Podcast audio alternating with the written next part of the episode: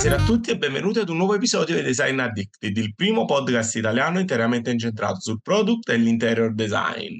Oggi eh, abbiamo una puntata eh, molto particolare perché nasce da qualcosa che è successo sul mio profilo Instagram.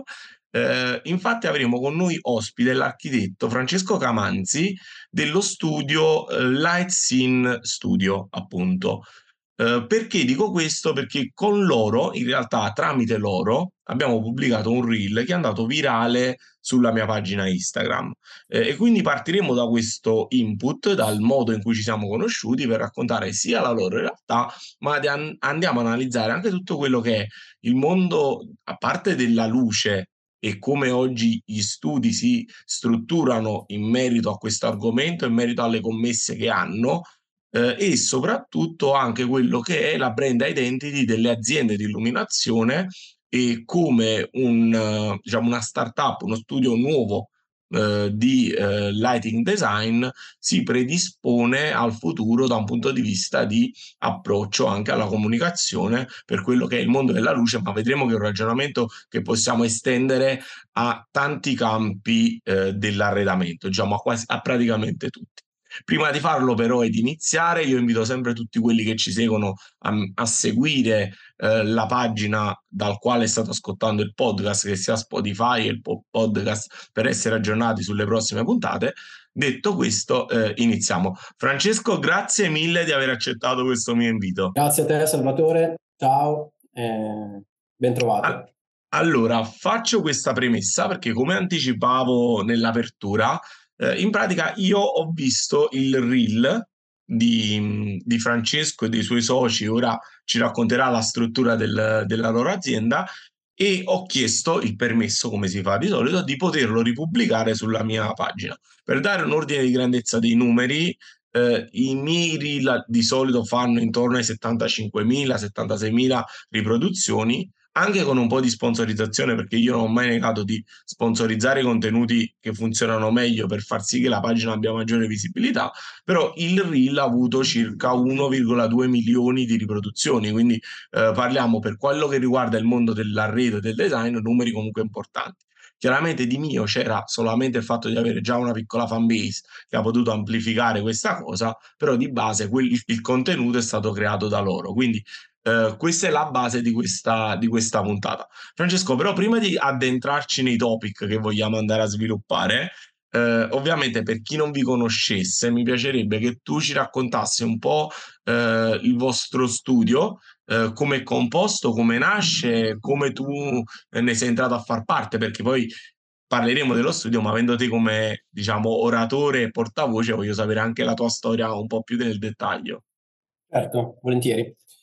Allora, tanto grazie per queste parole e mm, ti faccio una breve presentazione di quello che siamo noi. Noi siamo Lights in Studio, appunto, come hai detto, e siamo uno studio basato a Milano che si occupa di eh, lighting design principalmente, quindi di progetti illuminotecnici.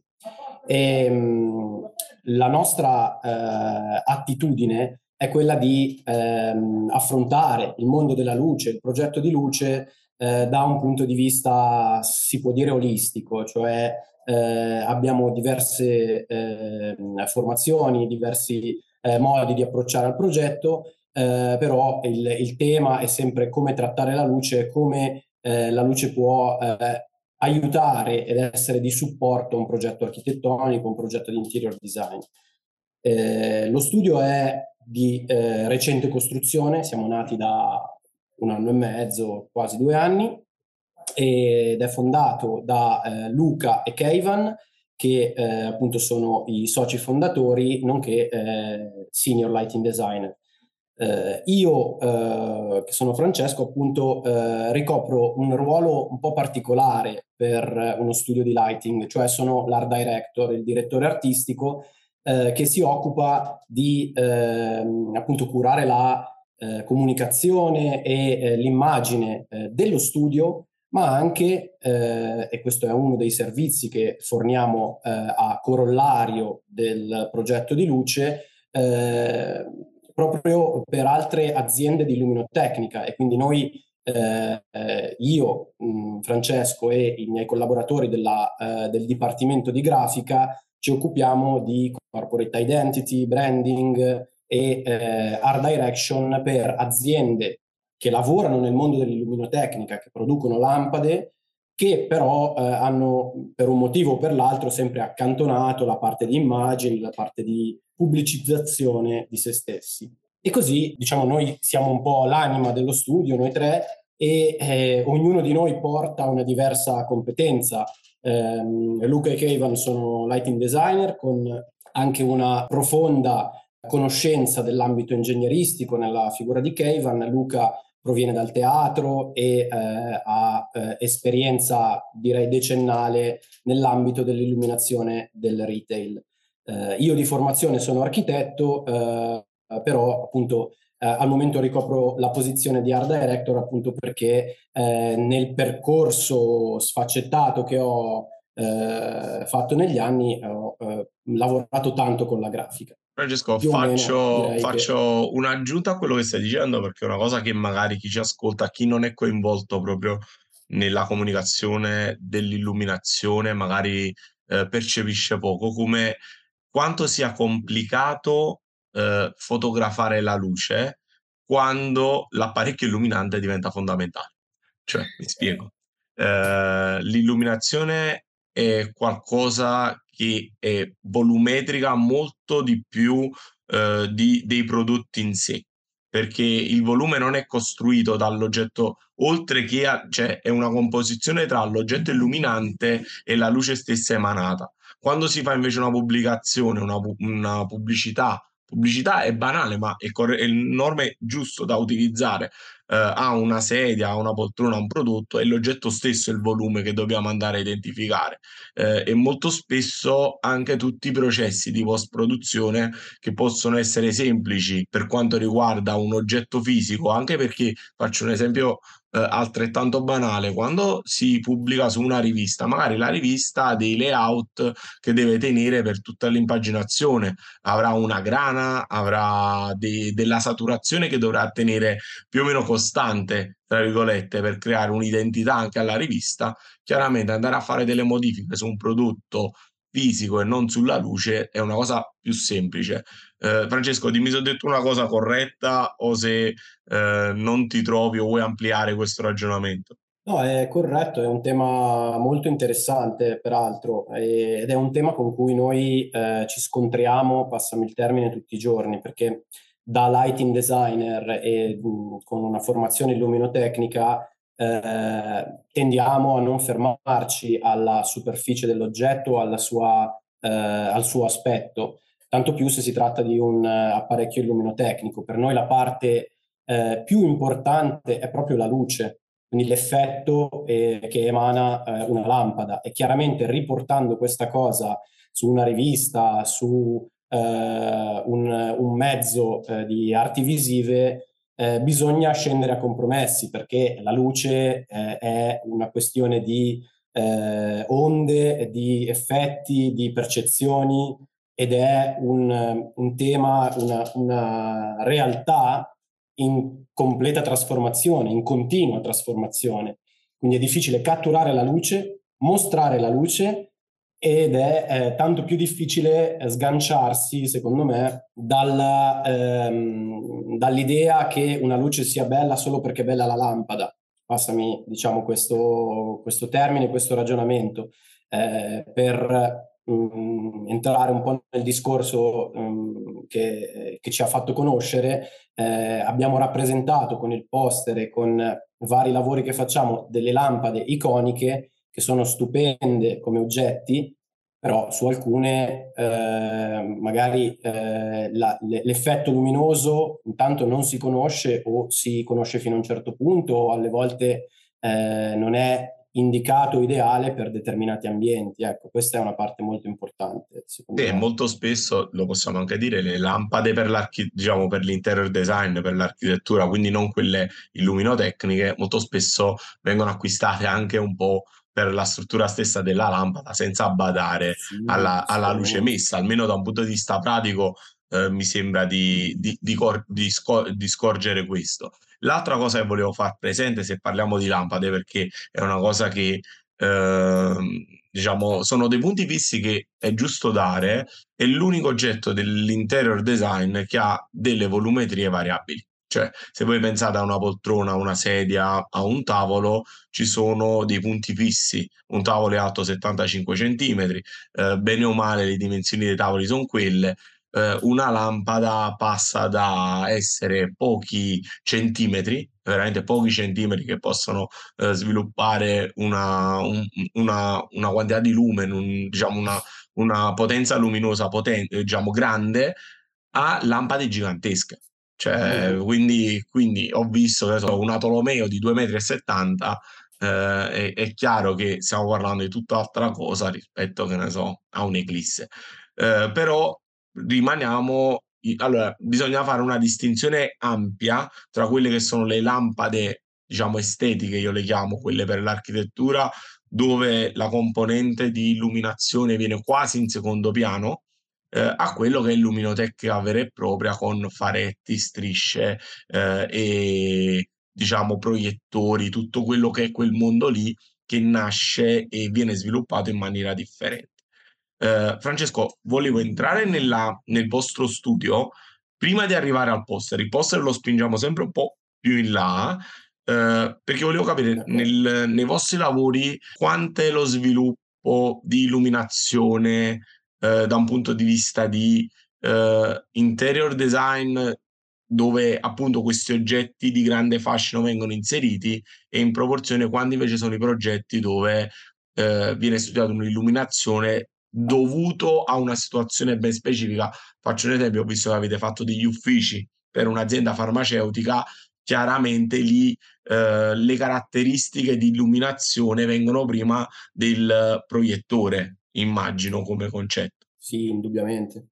Ma, eh, le caratteristiche di illuminazione eh, nell'approccio a un progetto vengono quasi sempre prima di qualsiasi altro eh, strumento e eh, non vorrei deluderti dicendo che in realtà noi lavoriamo prevalentemente con appunto lampade architetturali, lampade, perdonami, lampade tecniche e quindi eh, la gran parte dei progetti eh, richiedono per la loro natura eh, un'illuminazione eh, che è per mh, mm, mh, mm, eh, essere chiari a tutti l'illuminazione dei faretti, delle strisce LED e degli incassi. Eh, quindi in proporzione eh, questi sono gli strumenti con cui noi lavoriamo prevalentemente. abbiamo però una, un approccio che, come ti dicevo, nasce dall'esigenza illuminotecnica l'idea nostra, e senza, senza ovviamente voler, volerci distinguere particolarmente eh, da, altri, da altri studi, dagli altri modi di operare, è quella di appunto capire eh, quali sono le necessità di uno spazio e eh, assecondare l'architettura e il design dello spazio andando a creare una vera e propria scena di luce. Da qui un po' anche il nome che ci rappresenta, quindi Light Scene Studio. Eh, ci piace dire alle volte che facciamo un po' come il direttore della fotografia del cinema, che lavora minuziosamente con una serie di strumenti per creare quella fotografia, quell'illuminazione dedicata. Ed è proprio di questo che ha bisogno un interno di pregio piuttosto che una, una chiesa o eh, un, un, ufficio, come dicevi tu. Eh, quindi noi lavoriamo con eh, una serie di prodotti che esistono sul mercato laddove eh, la richiesta tecnica, la richiesta illuminotecnica non può essere soddisfatta da un prodotto esistente, realizziamo dei prodotti custom, ovviamente in concordato con eh, dei fornitori. Certo, vabbè, è chiaro, non è che uno può... Sono oggetti talmente tecnologici che oramai non, non è pensabile poterseli produrre, diciamo, da no. sé, mettiamola così. e Francesco, invece diciamo, spostandoci su un argomento, diciamo, contiguo a quello di cui stai parlando, eh, l'altra domanda che ti volevo fare, che anche qui io ho un po' di risposte, ma perché un po' sono coinvolto, però mi piace ripartire da zero, e dire come si sviluppa un progetto illuminotecnico eh, passando da due step secondo me fondamentali, cioè ovvero lo spazio non pensato nel dettaglio e lo spazio pensato nel dettaglio. Mi, mi spiego meglio. Nel momento in cui si scelgono i materiali, eh, i materiali assorbono luce, riflettono luce e quindi il contesto dell'illuminazione varia a seconda del materiale che uno sceglie. Eh, mentre immagino all'inizio, come tanti progetti, eh, delle definizioni di alcune scelte non sono state ancora prese, quindi uno deve come ti posso dire, fare un progetto di massima, poi chiaramente se uno sceglie un marmo bianco che è lucido, che magari è riflettente, il doppio di un pavimento, che ne so, in ardesia nero, forse è cinque volte più riflettente, eh, chiaramente cambia anche la quantità di luce necessaria e cambiano anche le regole del gioco fondamentalmente. Quindi eh, volevo sapere se voi, eh, in primis, solitamente in quale momento entrate in scena cioè sempre par- parlando del nome dello studio. In, in, in, che momento di solito il, il committente arriva da voi? Se quando una definizione di qualcosa è già presente o se è un momento preliminare dove voi magari dite ok, queste sono le linee guida, poi dopo ne riparliamo o voi interfacciate con il professionista che dall'altra parte sta facendo determinate scelte. Sì. Dunque, eh, entrambe le cose. Eh, la più auspicabile per noi, il modo migliore di lavorare è appunto quello di entrare il prima possibile nel progetto, perché questo, eh, pur essendo noi delle figure che lavorano di, mh, mm, d'accordo e eh, a, a, traino dell'architetto, dello studio di architettura o dello studio di interior design, eh, siamo comunque eh, un, un supporto e generalmente eh, quel tocco di finitura che eh, viene portato alla fine. Però entrare eh, preliminarmente nel progetto rappresenta un grande punto di valore e una grande agevolazione anche per noi. Eh, quindi questa è la soluzione eh, migliore che spesso riusciamo a riprodurre con i nostri clienti. Altre volte eh, purtroppo succede per la contingenza della situazione, per le tipologie di progetto, eh, veniamo contattati in fase finale. Però eh, il nostro approccio lì eh, non cambia, cerchiamo di eh, scardinare il progetto senza ovviamente modificarlo, però eh, riproducendo quelle che sono le fasi classiche del progetto di architettura. Quindi partiamo dal preliminare, seguiamo con il definitivo finché non si arriva all'esecutivo.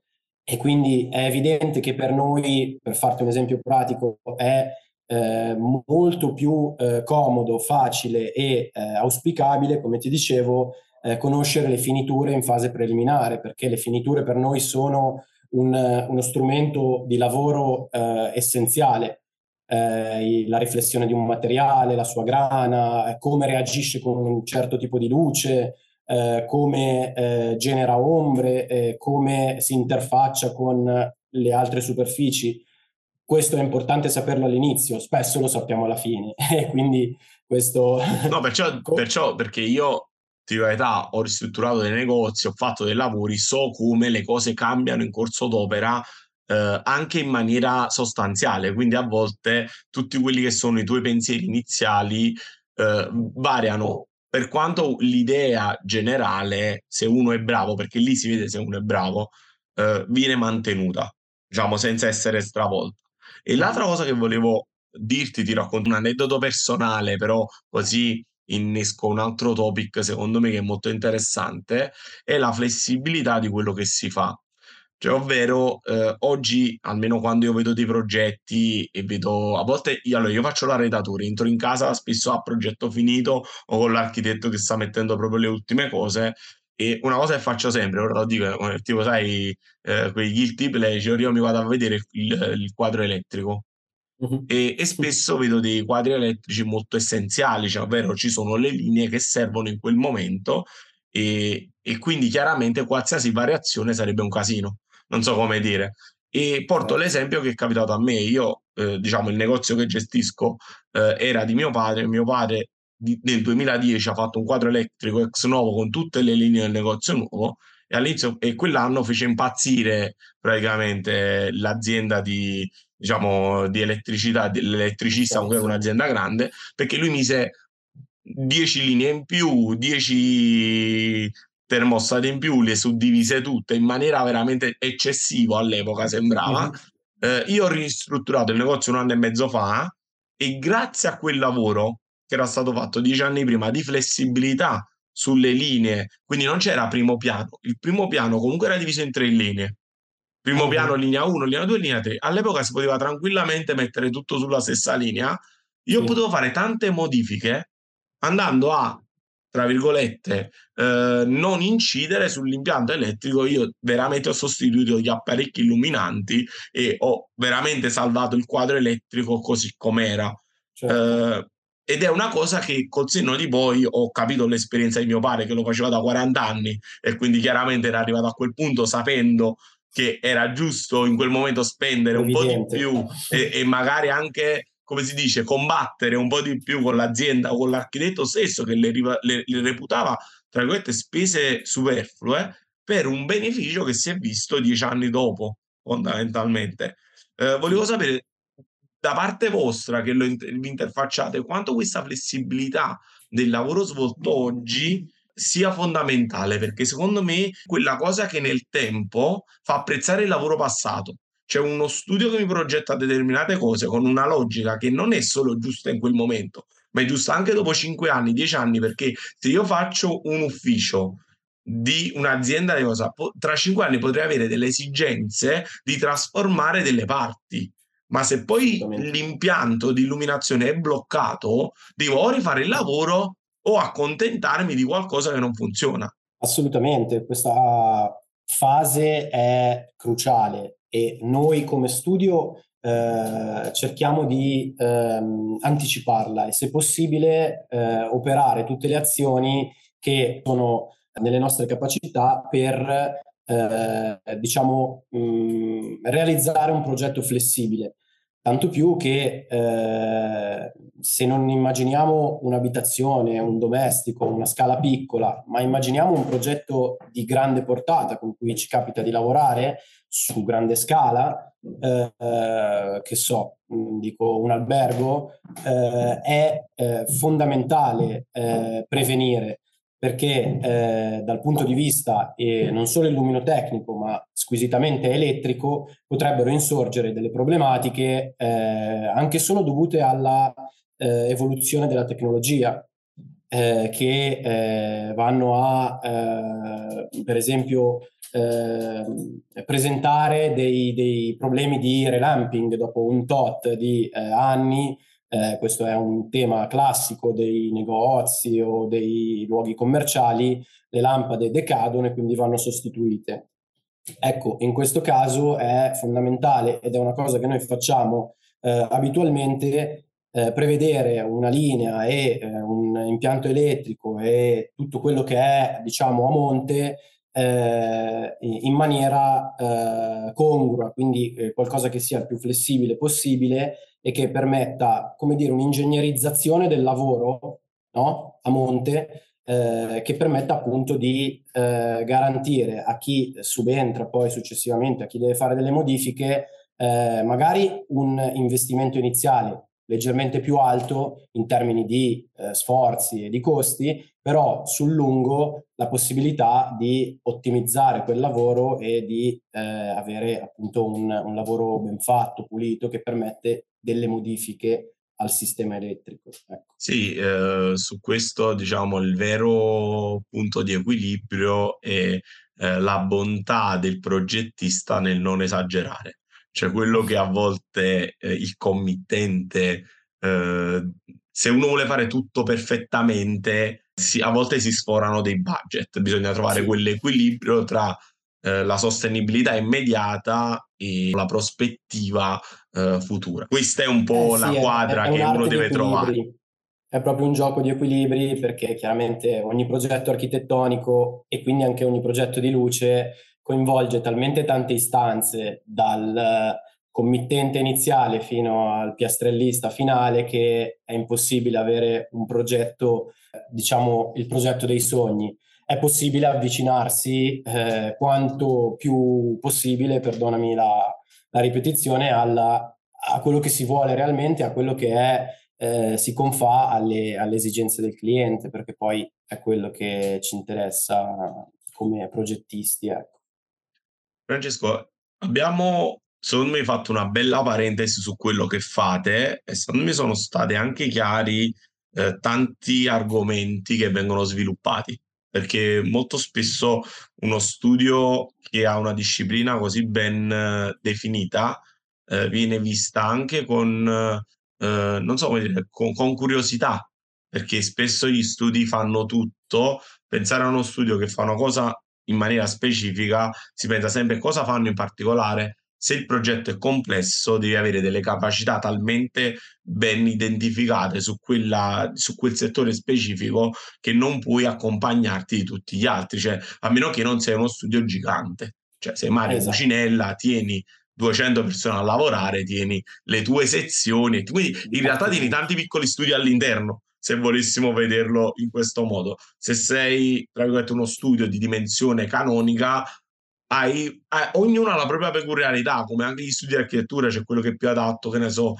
agli esterni perché è più skillato su tutto quello che è la normativa paesaggistica, cioè ci sono, ci sono delle, delle caratteristiche, quindi mi faceva piacere raccontarlo. Eh, in questa seconda fase passerei a un argomento secondo me leggermente più leggero, però allo stesso tempo non solo interessante, ma che poi alla fine fa tanto di quello che poi sono l'arrivo dei clienti negli studi e, e, ne, e nelle aziende di illuminazione, ovvero la comunicazione per quello che è uno studio di illuminazione. Eh, fuori onda ti ho detto una cosa che ci siamo messi pure un po' a ridere, perché praticamente ti ho raccontato che comunque il reel aveva un modo di comunicare le lampade in maniera diversa e lampade comunque molto note perché comunque chiaramente far passare l'Eclisse, l'arco di Castiglioni, la Falkland sono tutte lampade molto note che gli addetti ai settori, passami la cosa, sono stufi di vedere, nel senso che comunque sono quelle e molto spesso è più interessante vedere una Mayday che magari la storia la conosci di meno, hai altre cose di cui parlare, però in quel modo, con quella velocità con quel tipo di layout, cartoon e, e quel tipo di contrasto cromatico ha avuto un effetto eh, molto virale. E poi ti ho detto, ho aperto il vostro sito e ho visto l'immagine dei due fondatori in bianco e nero, vestiti di nero, e ho detto quella è la cosa che invece va in una controtendenza a quello che a volte penso, perché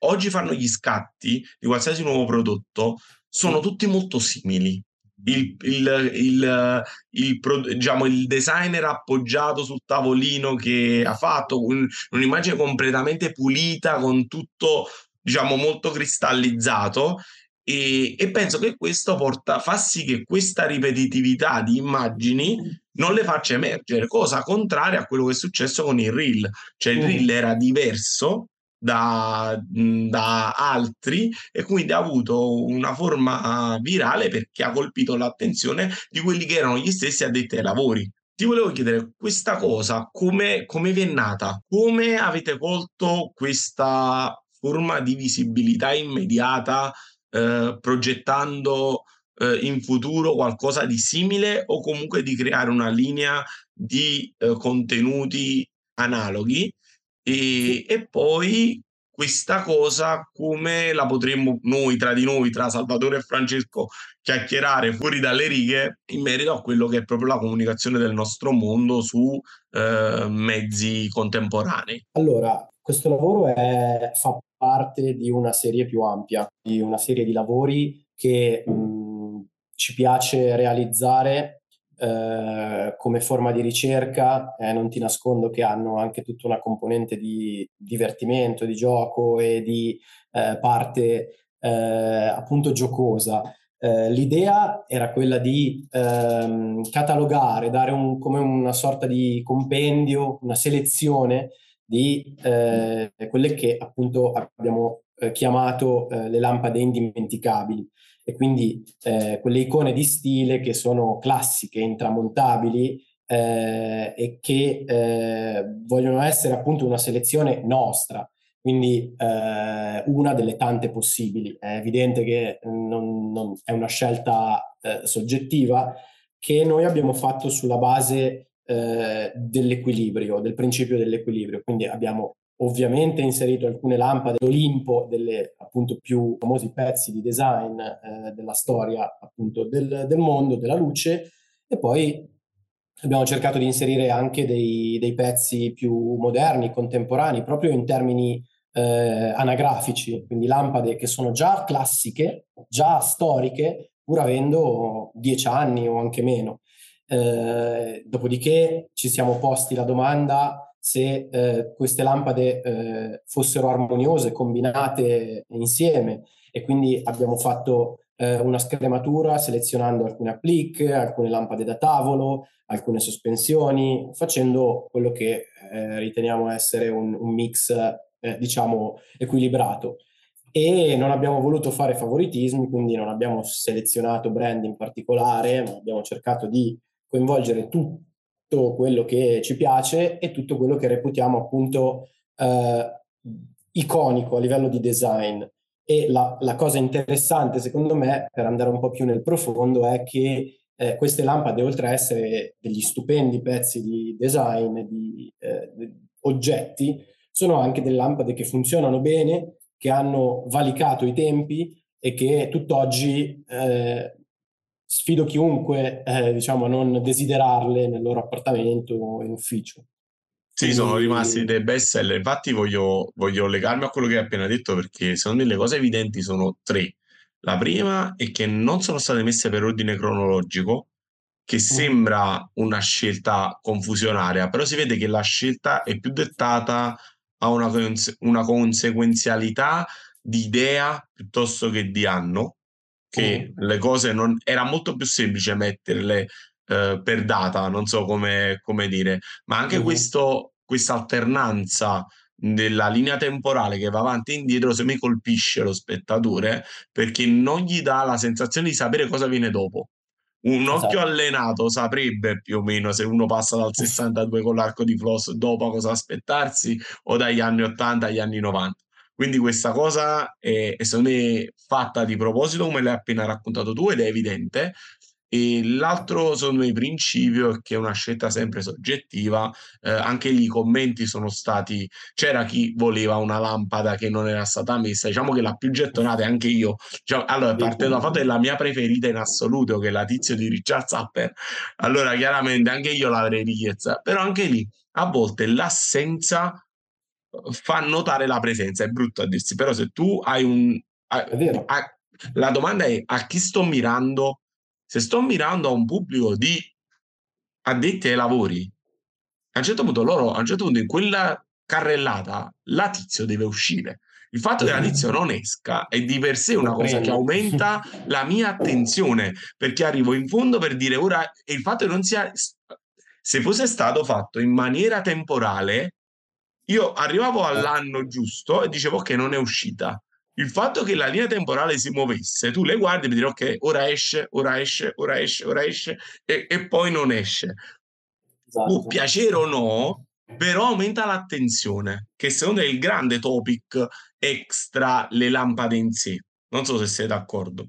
Io sono molto d'accordo con quello che hai detto, anche perché eh, questo è proprio un linguaggio Uh, c'è il linguaggio grafico, c'è l'idea di mettere delle belle lampade, c'è l'idea di lavorare con i colori, c'è uh, l'idea di comporre in armonia, c'è anche l'idea di, um, nel nostro piccolo, uh, sollevare una discussione e sollevare una, um, degli interrogativi perché è evidente che una selezione di 24 lampade deve lasciare fuori qualcuno e deve lasciare scontento qualcuno. Eh, però, appunto, come dici tu, a volte l'assenza è più forte della presenza e poi il fatto di aver scelto queste lampade vuole essere, eh, come dire, eh, una forma di... Ehm, vuole essere un, ehm, un esempio, ecco, come dire, eh, e la, il denominatore comune è chiaramente che sono degli oggetti meravigliosamente disegnati e progettati. Anche la Tizio lo è e anche chissà quante altre lampade che abbiamo omesso, però il fatto di lasciare un po' aperta la storia tanto ci permette eventualmente di recuperarla e riprenderla nel futuro e poi anche di fare eh, uno scambio di idee proprio come quello che stiamo facendo io e te eh, che permette di eh, alimentare la cultura. Eh, e quindi salta fuori qualcuno che dice, beh, perché non hai inserito quella? Io la trovo più interessante e così si, ne nasce un dialogo che secondo, sì. è, secondo me è la cosa veramente più interessante. Ecco. No, pure perché ti dico, mh, è un mondo il nostro dove non puoi sapere tutto e quindi in un commento esce una lampada che magari eh, in cento sanno, ma ci saranno quelle tre persone che, ah, ma questa mi manca e la recuperano, scoprono un oggetto storico, iconico, perché eh, le lampade hanno anche avuto il vantaggio di essere un oggetto che ben si presta al design, mentre tante altre cose, eh, l'abbiamo detto prima, sono bloccate. Una sedia deve avere delle caratteristiche intrinseche che poi dopo, eh, diciamo, genera una necessità funzionale che limita voi non vuoi il design, la lampada quando è pensata non per un'illuminazione vera e propria, ma come oggetto decorativo, veramente abbiamo visto di tutto e di più perché se la sorgente luminosa, il fascio luminoso non è fondamentale, mettiamolo così, uh-huh. eh, vediamo sempre cose molto bizzarre e anche particolari, insomma.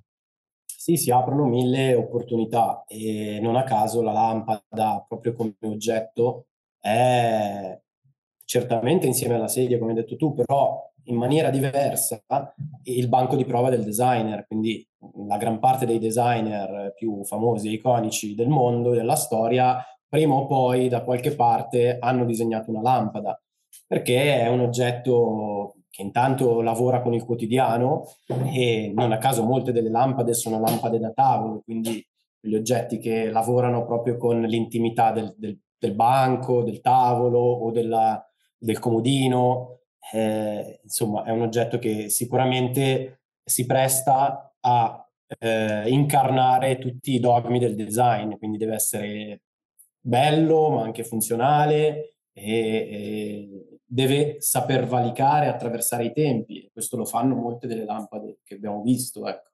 E poi l'altra cosa, secondo me, fondamentale delle lampade è che la lampada è sicuramente l'oggetto più democratico, perché di solito è anche un pezzo che costa relativamente meno di altre cose e quindi più accessibile, quindi più anche per un gusto più ampio delle, della popolazione che lo può riconoscere. Infatti, le lampade degli oggetti di design sono sicuramente quelli più riconoscibili ai non addetti ai lavori Assolutamente. Mh, diciamo, sì, rispetto sì, ai, alle poltrone, i divani, i tavoli, eh, riconoscere una taccia è una cosa che può riconoscere tanta più gente eh, rispetto che riconoscere una Utrecht come poltrona. Esatto. Cioè stiamo esatto. parlando di eh, un, un, un, campo più ampio e fortunatamente più democratico perché i costi delle lampade, per quanto elevati, sono sempre più abbordabili come, come impatto economico. Sì, e quindi questa è una cosa che a maggior ragione eh, sviluppa l'immaginario intorno a questi oggetti e sviluppa un mercato di aziende che fatturano centinaia di milioni.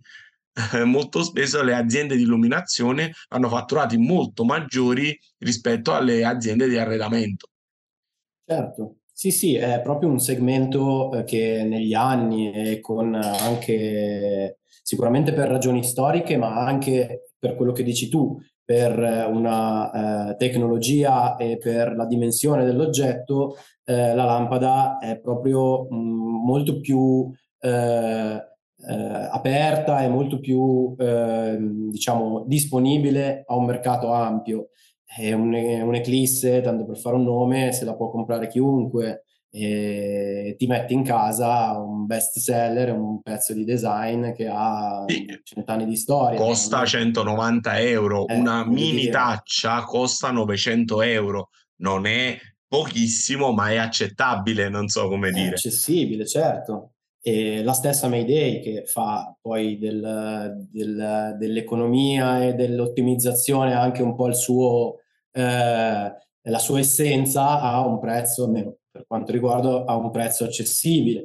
Però adesso senza andare nel dettaglio appunto dei, del, dell'economia, è proprio vero che la lampada, eh, anche per quello che rappresenta, per il fatto di essere un oggetto che accompagna dei momenti di intimità eh, e che va a mh, definire uno spazio con eh, una tonalità, con un particolare effetto, eh, rappresenta forse eh, uno degli oggetti appunto più eh, desiderati e anche eh, accessibili allo stesso tempo a un pubblico normale, eh, se vogliamo così definirlo. Eh, e poi appunto eh, c'è una varietà tale che si può sì. appunto si può svariare alla grande. Francesco, senti, però voglio arrivare a un'altra domanda perché dopo il reel, una delle cose più chieste era avere il poster del reel, cioè quello che esce alla fine, sì. che in realtà voi non avete mai pubblicato. Perché vi spiego, voi avete una rappresentazione grafica sulla vostra pagina che è sezionata, quindi nessuno lo può penso sia stato fatto apposta, nessuno lo può screenshottare, tra virgolette, esatto. per intero dovrebbero fare un collage delle varie parti. Ti volevo chiedere se avevate pensato di stampare l'avete stampato, perché l'ho visto, una copia l'avete stampata, l'avete anche pubblicata, sì. però se volevate regalarlo, metterlo in palio, venderlo, ehm, co- se ci state ancora pensando.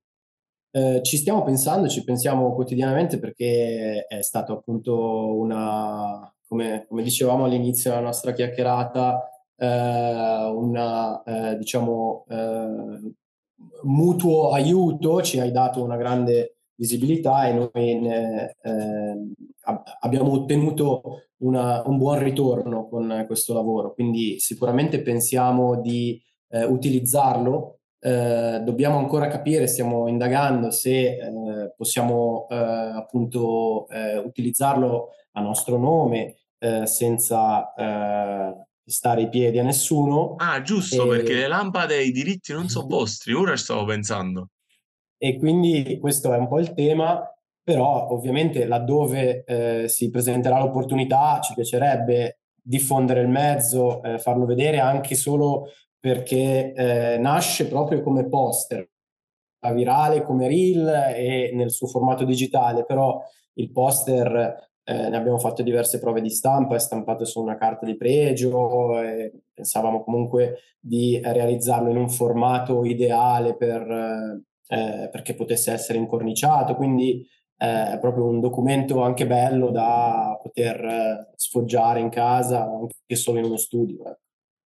Francesco, io ora tengo una domanda, no? perché questa è una cosa che faccio spesso, perché Vai. rispetto a Instagram, chi sente il podcast chiaramente sono un po' di meno e chi arriva verso la fine sono ancora un po' di meno.